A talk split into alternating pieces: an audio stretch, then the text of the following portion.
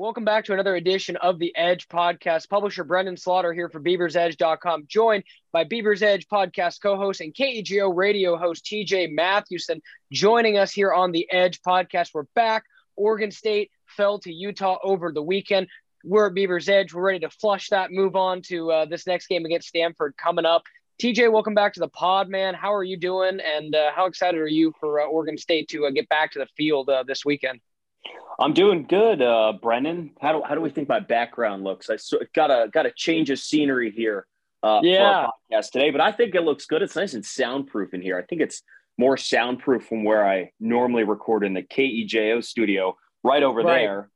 But there's a podcast, another podcast being recorded. The uh, the the uh, the OSU Beavers, whatever official podcast being recorded yeah. in that room with Terry Boss right now. So uh, I'm sitting here in this room next door uh, all by myself, so it's good. Um, and yeah, man, quite the game on on uh, on Saturday. It was it's interesting to hear some different perspectives. I, I think I've mentioned it a couple right. times, but I, I host the, the post game call in show after uh, after the broadcast on Saturday. So I'm usually the one, the first, one of the first to sort of hear the frustrations. You, of course, we can look at the dam board as well uh, and keep an eye on that as well but you know i get to hear it firsthand from some people on the phones. And, and, you know there were a lot of very frustrated people. And there was a lot of people you know honestly i thought were pretty level headed i mean if you looked at the schedule at the beginning of this year and well on our show earlier this year before the season started we played the pocket schedule game where you mm. go in and you pick every game. This game was a loss almost cons- like a consensus yes. loss right? But here we are after the game and people are mad they lost the game. Yeah. Now, you watch the game, right? And there was so many things the Beavers could have done way better. And, you know, they outgained Utah in total yards, passed for more yards, ran for more yards, had five trips in the red zone, but with no touchdowns, and threw four interceptions. I mean, yeah. sometimes it's as simple as that, man. You like the last two weeks when you you have these big moments, the best teams execute and finish in those moments, and the Beavers – not even like really one time did that in the last two weeks, and that's why they lost twice. It's right. It's pretty simple, right? I mean, it, eh, like um, who was it yesterday? Uh, I think it was Joshua Gray who who was like, "Yeah, we ran like 154 total plays against Utah, but you can like uh, both sides, that is, offense and defense and special teams. You can go through and you can pick out something wrong in every game, uh, in right. every play, right? But but still, even you know, you you played for the most part pretty well. Like like on the on the outside looking in, you played you know pretty fine, even if the score doesn't um, the score doesn't reflect that. So it's just sort of been a lot to digest here in this week, Brenden, and it, it, it's trying to you know walk people off the ledge, especially me, sort of an outsider-ish coming in. You know, I didn't grow up with Beaver football like you did, or right. like a lot of the people who listen to this podcast do, or write in on the dam board. Right, I, am new here. I'm the new kid on the block, so mm-hmm. it's sort of uh, it, it's interesting to to peer in at that perspective. But I I just don't I don't think it's the end of the world. I don't, and I think this weekend the opponent in Stanford, I think it is a as good of an opportunity to get right as you could ask, unless you're going to play ASU or, or Colorado. I mean, right. all the things the Bears have been struggling with, Stanford does terribly, like just awful. Yeah, but we'll get into that as we go along. For sure. No, and I, think you hit on a lot of great points there. And, you know, I, I think to kind of, you know, pick out some of the pieces there, I mean, as you mentioned, I think we have a big time crossover audience, you know, people that are on the dam board or talking to you on your show post game and vice versa. And I think, you know, all Beaver Nation is a pretty cohesive group and, you know, just kind of getting those perspectives and, and opinions because it was a frustrating loss. And I think that's where, um, you know, unlike the USC game where, that hurt for a different kind of a reason than the Utah game hurt. And I think while you're right, TJ, a lot of people on the pocket schedule did maybe peg this Utah game as a loss. The USC game was a little bit more open ended. And I think as we look at that on the scorecard now and realize how close that game was, it's where, you know, the four turnovers in that game and then the four turnovers in this Utah game, you know, really rear their ugly head. And the thing that I've seen, you know, thrown out this week that I'm, I have a tendency to agree with TJ is that Oregon State's gotten great production from 21 of 22 positions yep. in Pac 12 play. And you know, I, have seen it written about by journalists, seen it written about, you know, talked about on our dam board. Um, you know, we've talked about on our radio show on Rip City Mornings this week as well. Just the fact that it, it is it an oh like you know is it too much to say that if Oregon State had consistent quarterback play, they'd be 2 0 in Pac 12 play right now. I think it is deeper than that, but on the surface, that's what it looks like. And that's where those frustrations can come from. And, yeah. and I've seen it over and over again. And we've seen, you know, quarterback debates on our board. And we'll obviously get into the status of Chance Nolan and, and uh, whether or not uh, we'll see him or Ben Gulbranson uh, on Saturday. But I think just when you look at that and you kind of peel it back and you see that first big thing is you see a defense that's playing better. You see special teams that didn't make, you know, massive mistakes. And then you see an offensive running game that was able to run the ball against, you know, uh, USC and Utah, more so against the Utes. Uh, but then you see Oregon State just couldn't throw the ball worth a lick, you know? Yeah. And I'd say the biggest sort of point that kind of hit home with me after that game of how Oregon State fans are, are looking at this, you know, media in general makes sense uh, our, our first caller I had on the post game show, Andy, he always calls in. He's fantastic, gives great analysis. Uh, he said there's no reason, there's no reason to think that the Beavers wouldn't be the best team in the Pac-12 with competent quarterback play. There's no reason. They've given you no reason to think anything else than if they got competent quarterback play after these first two Pac-12 games, they'd be the best team in the conference. Right. And I, I, I, I didn't think about it that way, and I'm like thinking about now I think about it, I'm like, yeah, right. That right. that absolutely makes sense. When you look at the rosters, when you look at the box score, you look at the yards per play, look at the opportunities that were there. I mean, it's all there. It really right. is. You know, you just went toe to toe with the, the two best and two most talented teams in the conference, and you went toe to toe and right.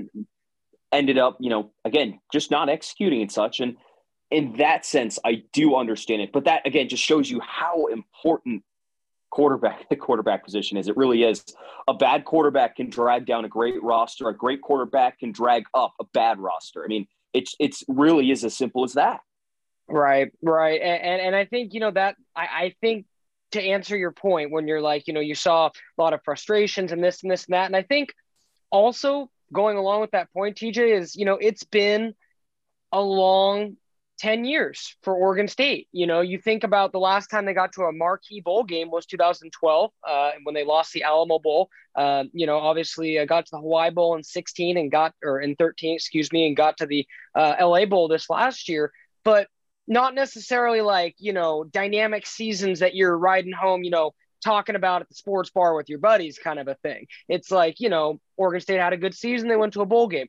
But when you're talking about getting back to that, you know, eight, nine wins that we saw in the mid 2000s or even in 2012 you know and i think a lot of oregon state fans were maybe mm-hmm. you know because it's easy being like oh hey is this you know as good of a team as 10 years ago and 3 and 0 start and that 2012 team you know raced out to a a 6 and 0 start before they lost their first game so I think there's kind of like that Beaver fans wanting to have it all at once. And I totally understand that being, you know, someone who, like you said, has been around the team for you know my entirety of my life is because it's been a long it's been a long slog to kind of get through the you know mm-hmm.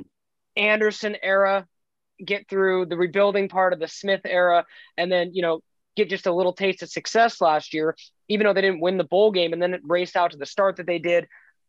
I think all those things kind of combined, and then you saw you know, obviously the, the the the highlighted poor quarterback play. So I think it's a lot of individual factors, but I think it's very easy to kind of look at the big, um, you know, four or eight turnovers in two games, and it's very simple. You know, I wrote about it after USC, and I you know alluded to it and wrote about it a little bit after Utah. TJ, you turn the ball over four times in a game in the Pac-12 and you don't force any, you don't deserve to win.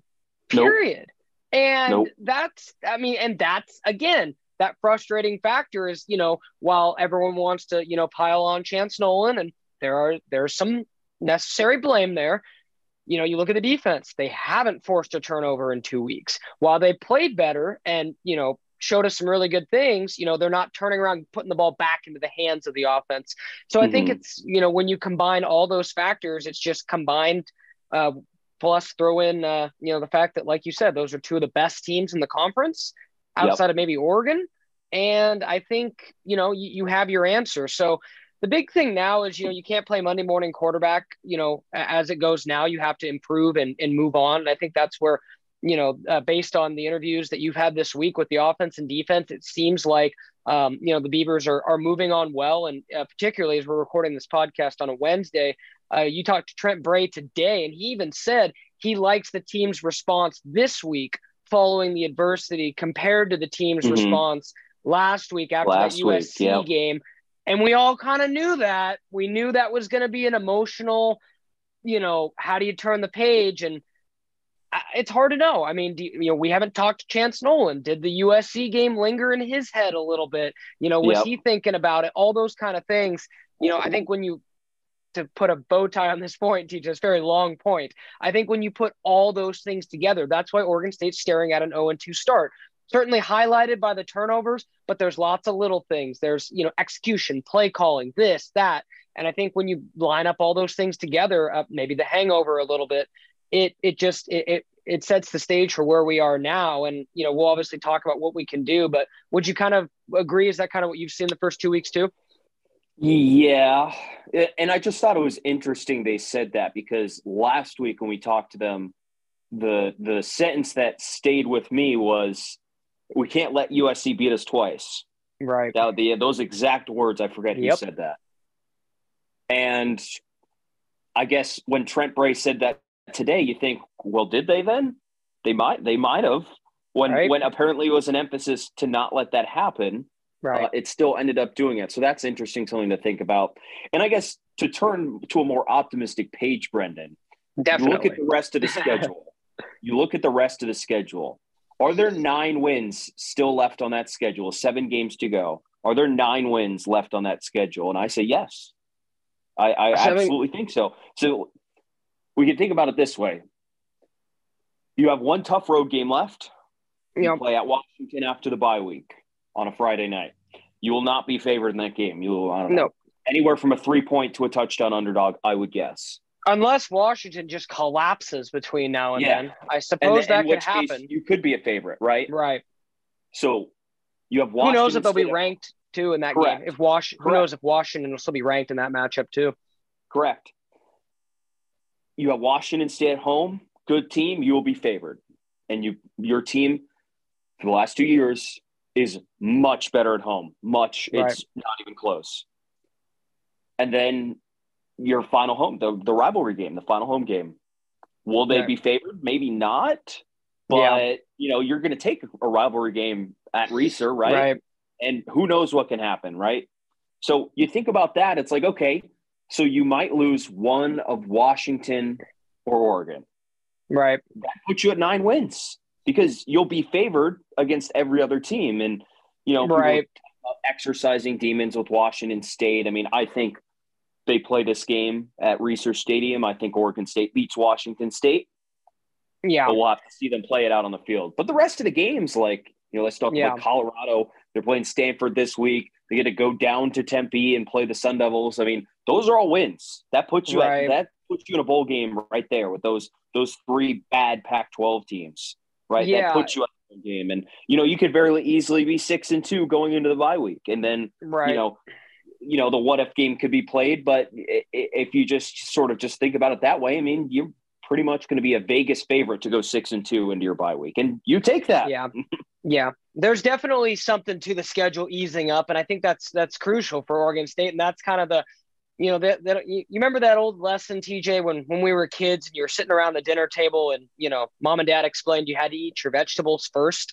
That's pretty much the situation here with oregon state is you know we from the beginning of the year we're like oh goodness oregon state has to open with boise state and fresno state before they get montana state right? As it turns out boise and fresno maybe not as good as we thought but neither here nor there then you look at Pac 12. UConn. right? Then you look at Pac 12 play. You open with the two toughest teams outside of Oregon, and we'll get to them in a minute.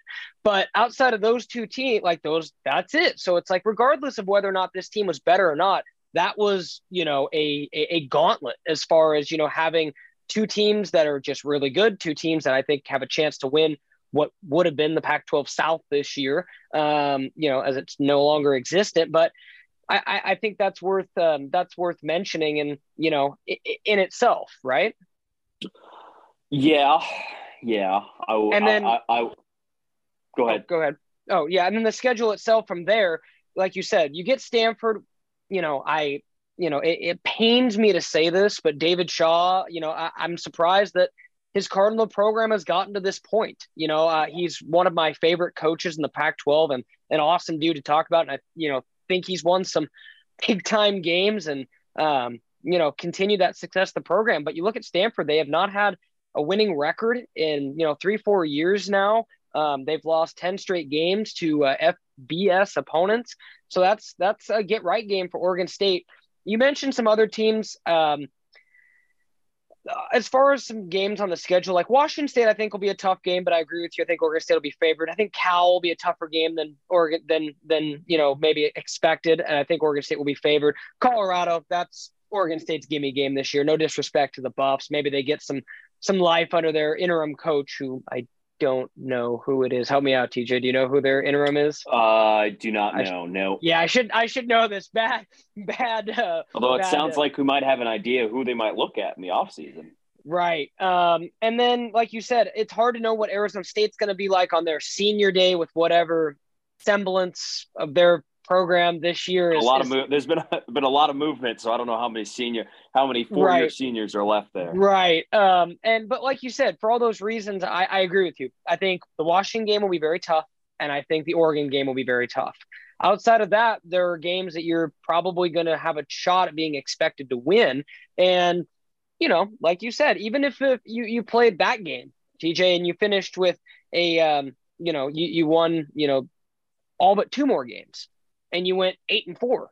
Would that still not be a, a season that Oregon State fans would be really happy about? Mm-hmm. And, and like, it wasn't too long ago where the you know eight wins seemed like you know going to the moon, right? It did. It Like, did.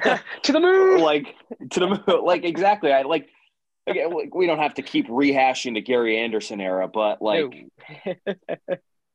uh, like eight and four, go to a bowl game, finish nine and four. I mean, sounds pretty good to me, right? yeah, and and I, I, think know. And, and no- I know people might want more, and it, you know, I don't think it's unfair to expect more out of your football program, but sometimes that's just how stuff shakes out, right? It's, Yeah. it's sports. We don't always get what we want, unfortunately. Well, I mean, I think, like I said, I think the pos, like I said, out of the seven games that they have left, I think there's a possibility to, you know, I think there's a chance to win them all. I think there's a chance to win a middle number. I think there's a chance to, you know, win, you know, maybe a lower number if things don't break right. And I think that's going to lead us into our next point and something that I think is going to determine it all, TJ.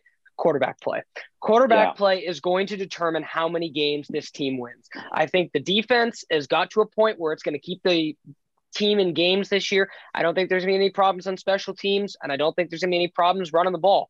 You know, I think that Oregon State would benefit from naming Jam Griffin the starter, but you know, I'm not offensive coordinator. The committee Uh, lives on. So the committee you does know, live on, yeah. so it'll be interesting to see how that all shakes out. But I think it comes down to quarterback play. Officially, as of this uh, recording this podcast on Wednesday, Chance Nolan, per Jonathan Smith's words, going It's day to be day, wa- like all yeah, of us. yeah, day to day, going to be watched. So whatever you want to call that, I'll call that questionable going into the week. Um, you know, it's it's practices are closed. It's unclear whether he's been able to practice or not. Uh, if he's not, Jonathan Smith has said it will be Ben Gulbranson, Gulbranson taking the uh, taking the snaps under center or you know from the shotgun. However, uh, Oregon State lines up to start the game.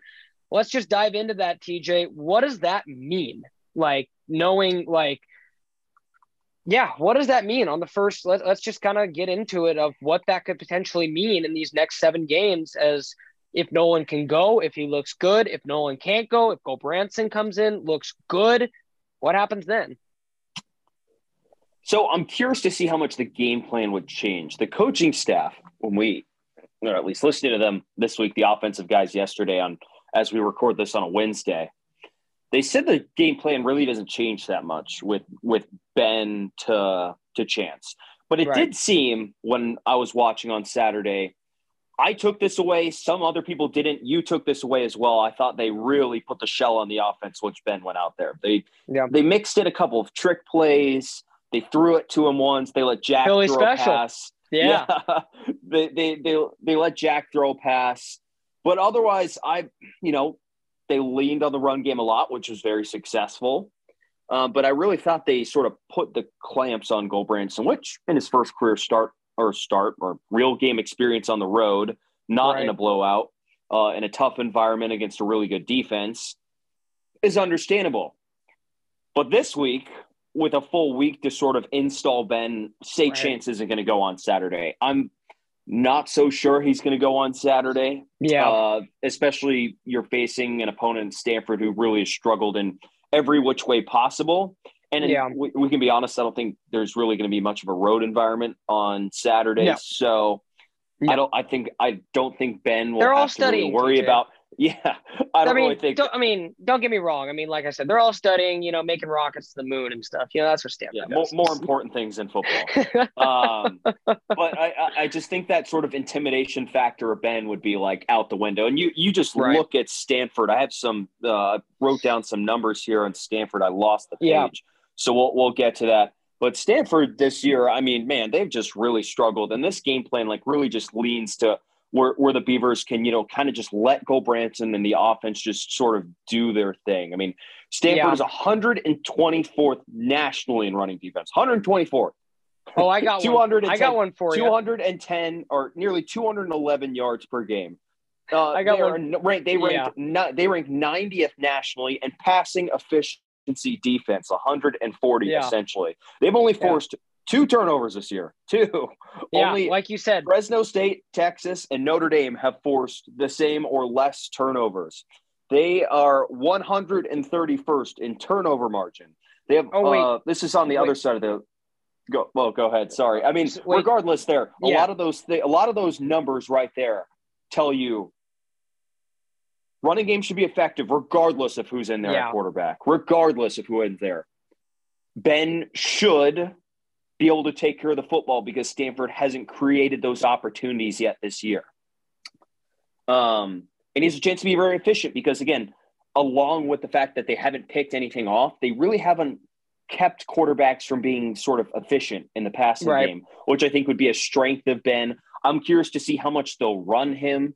Uh, yeah. Brian Lindgren yesterday said, you know, they keep that in mind. He's a athletic right. guy. He's big as well. Maybe not quite Cam Newton size, but you know, they could run him a little bit um, and, and spread the defense out. So I'd be curious to see that. But a lot of those just sort of peripheral numbers sort of say that, you know, people are paranoid about the Stanford game, but uh, just the numbers like just tell you that like the Stanford team's not very good.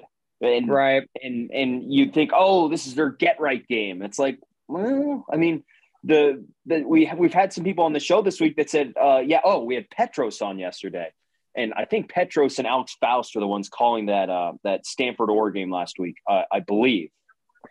And Petros said, "Yeah, well, or Stanford thought Oregon was their get right game too, and they were down thirty-one to three at the half." Right. Yeah. I mean, so I think that's how it shook I, out. I think Stanford, TJ, is still, um, and Cal a little bit too. I think both those teams are still experiencing the negative effects of COVID. And I say that because there was not a more restrictive place in America than San Francisco and Correct. specifically Berkeley and Palo Alto counties. And you think about, you know, how Stanford, TJ, you you weren't here, but do you remember when Stanford lived on the road for like yeah. half of the year?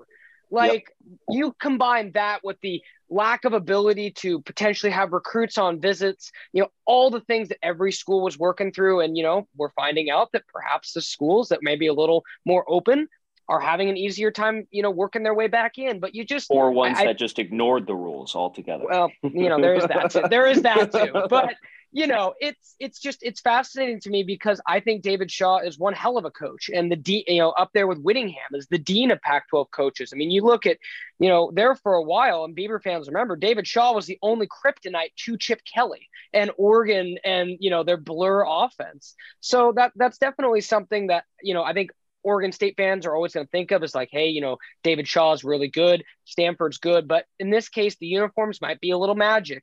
Um, like I said earlier in the podcast, Oregon State or Stanford has not beaten an FBS team in a year. They beat Oregon first weekend of October last year.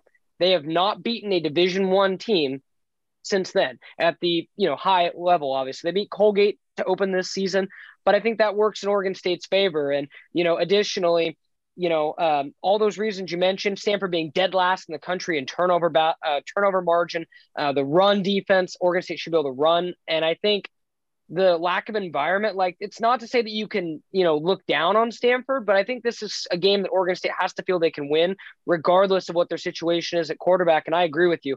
I think if it's close, uh, Ben will probably play just because we've seen that's how Oregon State has handled injuries uh, in the past uh, uh with Smith and Co. And I think Ben would do a good job. I mean, we we both watched him play during the fall. I mean, the guy is oh so talented. He really is.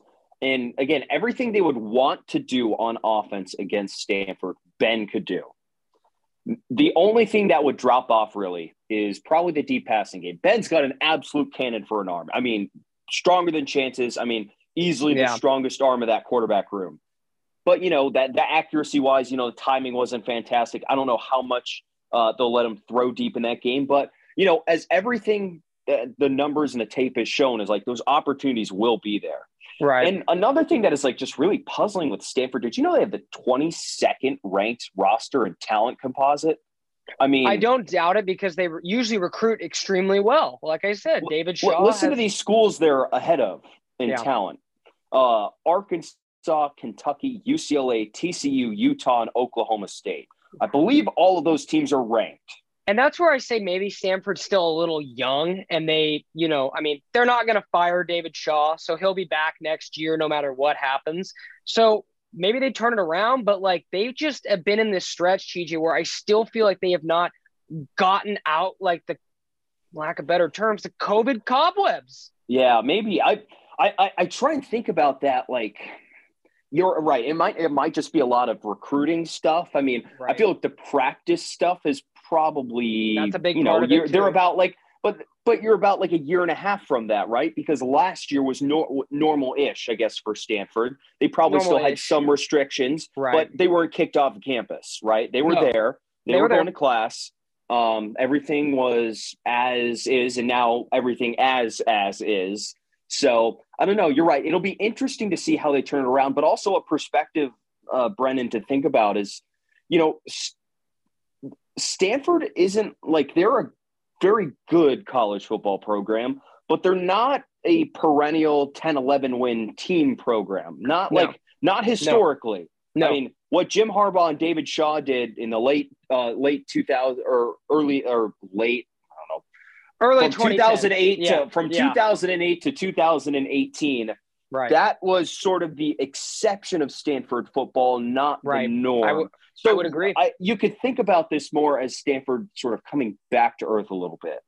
Yeah, I would agree. To, I would definitely agree with that statement. And you know, again, Oregon State going to get a chance to prove that uh, uh, this this weekend as they uh, face Stanford, 8 p.m. Uh, at least we get an ESPN game, TJ. About time.